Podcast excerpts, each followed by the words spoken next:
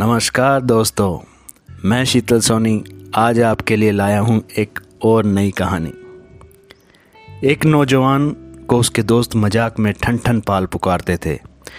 धीरे धीरे यह नाम इतना प्रसिद्ध हुआ कि लोग उसका असली नाम ही भूल गए। उस नौजवान की जब शादी हुई तो पत्नी को उसको यह नाम बहुत बुरा लगा। उसने पति से उसका असली नाम पूछा, मगर वह अपना असली नाम भूल चुका था। पत्नी ने तब उसे जल्दी से जल्दी नाम को बदलकर कोई दूसरा अच्छा सा नाम रखने को कहा। अपनी पत्नी की सलाह मानकर युवक अपने लिए नए नाम की तलाश में निकल पड़ा। अभी वह घर से कुछ दूर ही चला होगा कि उसने एक गरीब स्त्री को उपले बनाते देखा। उसने जिज्ञासावश उसका नाम पूछ लिया। स्त्री ने अपना नाम लक्ष्मी बताया।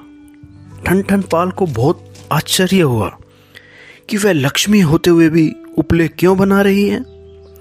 जब उसने शंका ज़ाहिर की तो वह हँसते हुए बोली, नाम रख लेने से कोई लक्ष्मी थोड़ी बन जाती है।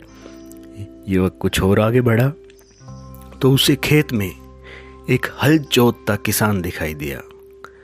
जब उसका नाम पूछा तो वो अपना नाम उसने अपना नाम धनपाल बताया। ठन ठन पाल हैरान था। कि धनपाल होते हुए भी वह खेत क्यों जोत रहा है? उसने किसान से जब यह सवाल किया तो किसान बोला, नाम धनपाल होने से कोई धनवान थोड़ा ही हो जाता है। युवक थोड़ा और आगे बढ़ा तो कुछ लोग एक मुर्दे को लिए जा रहे थे। पूछने पर पता चला कि उस मृतक का नाम अमर था। वह वहीं से वापस हुआ और घर आकर बोल पड़ा उपला पाथे लक्ष्मी, खेत जो थे धन पाल अमर जो थे वो मर गए, अच्छे ठन ठन पाल। तब उसने अपनी पत्नी को पूरी कहानी सुनाई। पत्नी समझ गई कि सिर्फ़ नाम से कुछ नहीं होता है। उसके बाद उसने अपने पति से कभी भी नाम को लेकर कोई शिकायत नहीं की। तो समझे बच्चों, नाम में क्या रखा है?